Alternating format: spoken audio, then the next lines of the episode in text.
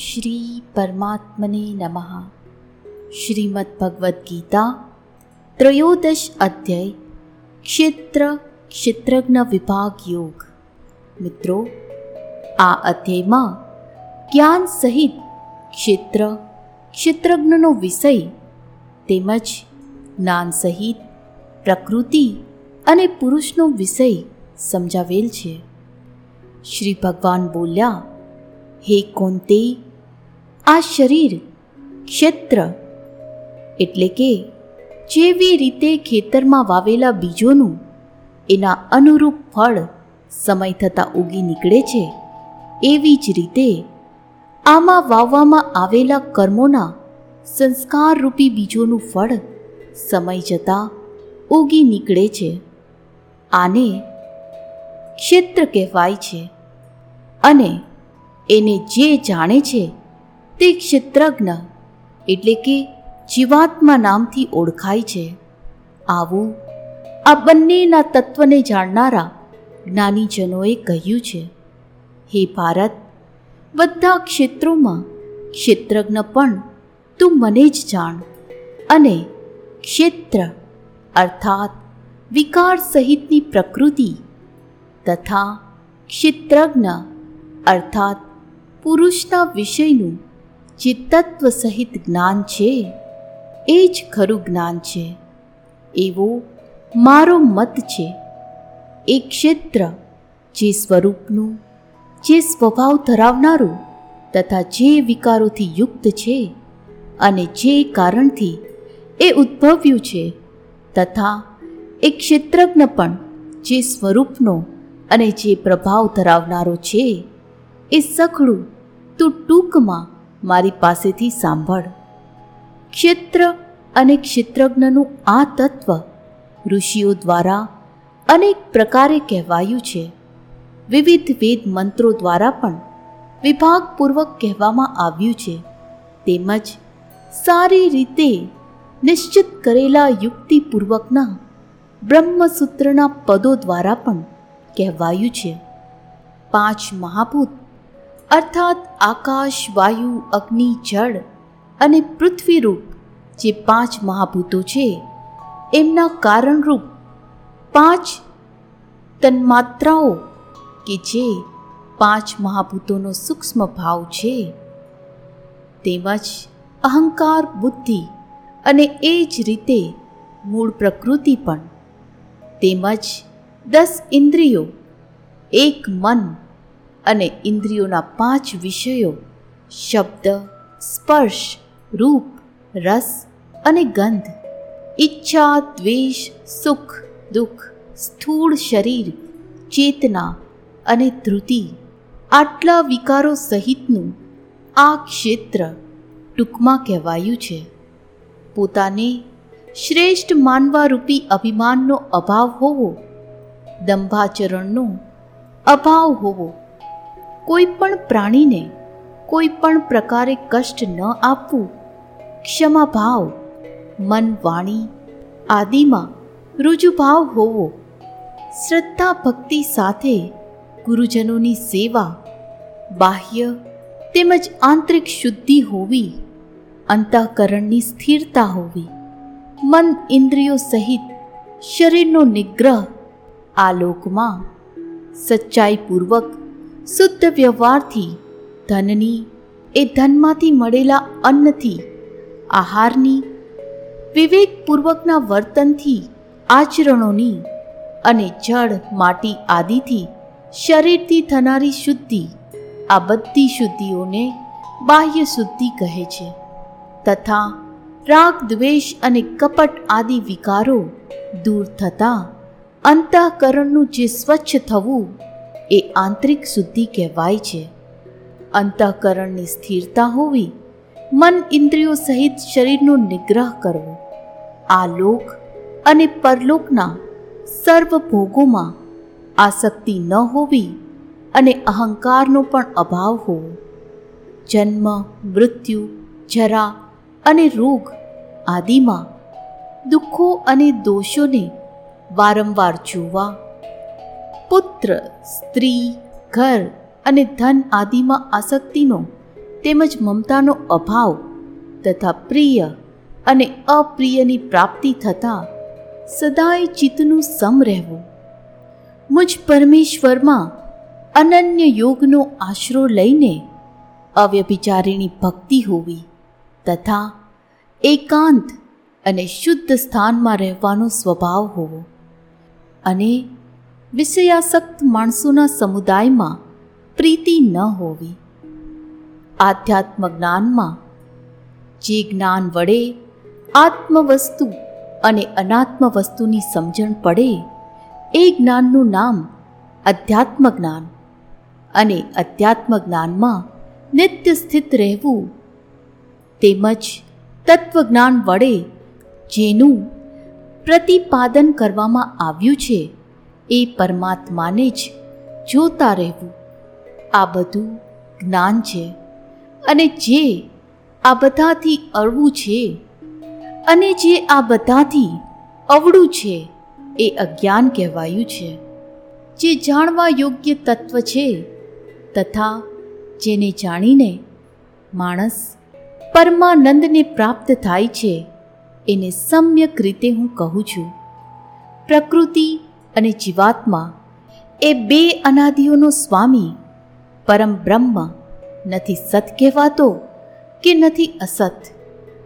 એ સર્વ તરફ હાથ પગ ધરાવનાર, સર્વ તરફ આંખ, મસ્તક અને મુખ ધરાવનાર અને સર્વ તરફ કાન ધરાવનાર છે.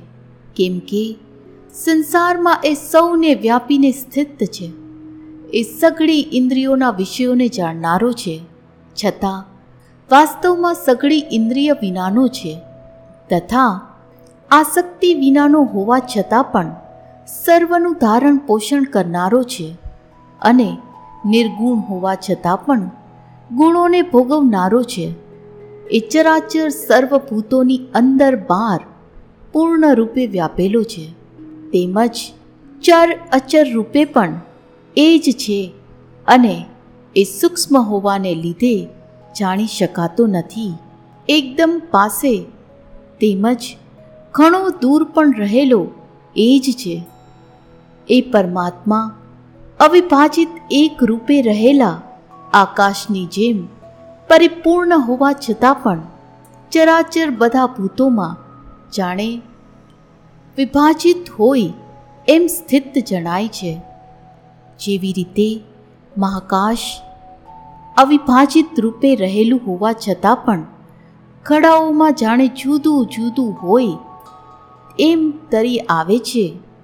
એ જ રીતે પરમાત્મા સર્વભૂતોમાં એક રૂપે સ્થિત હોવા છતાં પણ જાણે ભિન્ન ભિન્ન હોય એમ જણાય છે. તથા એ જાણવા યોગ્ય પરમાત્મા વિષ્ણુ રૂપે ભૂતોનું ધારણ પોષણ કરનારો રુદ્ર રૂપે સંહાર કરનારો, તેમજ બ્રહ્મા રૂપે સર્વને ઉત્પન્ન કરનારો છે. એ પર બ્રહ્મ જ્યોતિઓનો પણ જ્યોતિ તેમજ માયાથી સાવ પર કહેવાય છે. એ પરમાત્મા બોધ સ્વરૂપ જાણવા યોગ્ય તેમજ તત્વજ્ઞાનથી પામવા યોગ્ય છે અને સૌના હૃદયમાં વિશેષ રૂપે રહેલો છે. આ પ્રમાણે ક્ષેત્ર, જ્ઞાન તેમજ જાણવા યોગ્ય પરમાત્માનું સ્વરૂપ ટૂંકમાં કહ્યું, મારો ભક્ત એને તત્વથી જાણીને મારા સ્વરૂપને પામે છે. મૂળ, પ્રકૃતિ અને પુરુષ એ બેયને તું અનાદિ જાણ અને રાગ, દ્વેષ આદિ વિકારોને તથા ત્રિગુણાત્મક બધાય પદાર્થોને પણ પ્રકૃતિથી ઉદ્ભવેલા જાણ. આકાશ, વાયુ, અગ્નિ, જળ અને પૃથ્વી એ પાંચેય સૂક્ષ્મ મહાભૂતો તથા શબ્દ, સ્પર્શ, રૂપ, રસ અને ગંધ જ્ઞાનેન્દ્રિયોના આ પાંચ વિષયો આ દસનું નામ કાર્ય છે. બુદ્ધિ, અહંકાર અને મન એ ત્રણેય અંતઃકરણો, શ્રોત્ર, ત્વચા, રસના, નેત્ર અને ઘ્રાણ એ પાંચ જ્ઞાનેન્દ્રિય, તેમજ વાક, હસ્ત, પાદ, ઉપસ્થ અને ગુદા એ પાંચ કર્મેન્દ્રિયો. આમ આ તેરનું નામ કરણ છે. આવા કાર્યો અને કરણોને ઉત્પન્ન કરવામાં પ્રકૃતિ કારણ કહેવાય છે. અને સુખ દુઃખોનો અનુભવ થવામાં જીવાત્મા કારણ કહેવાય છે. પ્રકૃતિમાં રહીને જ પુરુષ પ્રકૃતિમાંથી જન્મેલા ત્રિગુણાત્મક પદાર્થોને અનુભવે છે અને આ ગુણોનો સંગ આ જીવાત્મા સારી નરસી યોનિઓમાં જન્મ થવામાં કારણ બને છે. આ દેહમાં રહેલો હોવા છતાં આ જીવાત્મા વાસ્તવમાં પરમાત્મામાં જ છે. એ જ સાક્ષી હોવાને લીધે ઉપદ્રષ્ટા અને ખરી સંમતિ આપનારો હોવાને લીધે અનુમંતા સૌનું ધારણ પોષણ કરનારો હોવાને લીધે ભરતા, જીવરૂપે ભોગતા, બ્રહ્મા આદિનો પણ સ્વામી હોવાને લીધે મહેશ્વર અને શુદ્ધ સચિદાનંદ ઘન હોવાથી પરમાત્મા એમ કહેવાયો છે. આ રીતે પુરુષને અને ગુણોની સાથે પ્રકૃતિને જે માણસ તત્વથી જાણે છે, એ સર્વ રીતે કર્તવ્ય કર્મ કરતો હોવા છતાં પણ ફરી નથી જન્મ પામતો. એ પરમાત્માને કેટલાય માણસો શુદ્ધ થયેલી સૂક્ષ્મ બુદ્ધિ વડે ધ્યાન દ્વારા હૃદયમાં જુએ છે, તો બીજા કેટલાક જ્ઞાન યોગ દ્વારા અને વળી બીજા કેટલાક કર્મયોગ દ્વારા જુએ છે, એટલે કે પામે છે.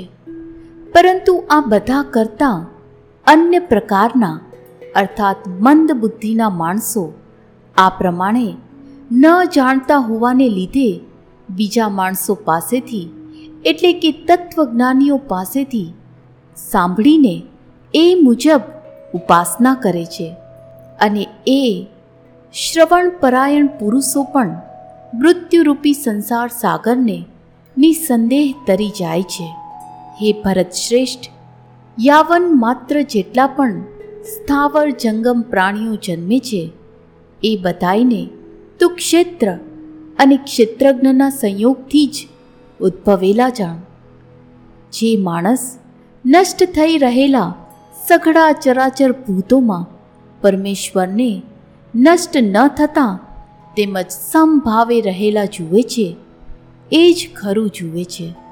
કેમ કે સર્વમાં સંભાવે રહેલા પરમેશ્વરને સમ સ્વરૂપે જોતો માણસ પોતાના વડે પોતાને નષ્ટ નથી કરતો, માટે એ પરમ ગતિને પામે છે. અને જે માણસ બધાય કર્મોને સર્વ રીતે પ્રકૃતિ વડે થનારા જુએ છે, તથા આત્માને અકર્તા જુએ છે, એ જ ખરું જુએ છે.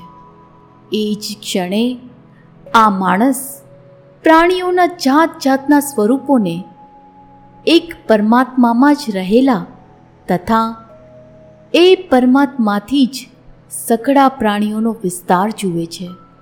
એ જ ક્ષણે એ સચિદાનંદ ઘન બ્રહ્મને પામી જાય છે. હે કોંતે, અનાદિ હોવાને લીધે તથા નિર્ગુણ હોવાને લીધે આ અવિનાશી પરમાત્મા શરીરમાં રહેલો હોવા છતાં પણ ખરી રીતે ન તો કશું કરે છે કે ન તો લેપાય છે.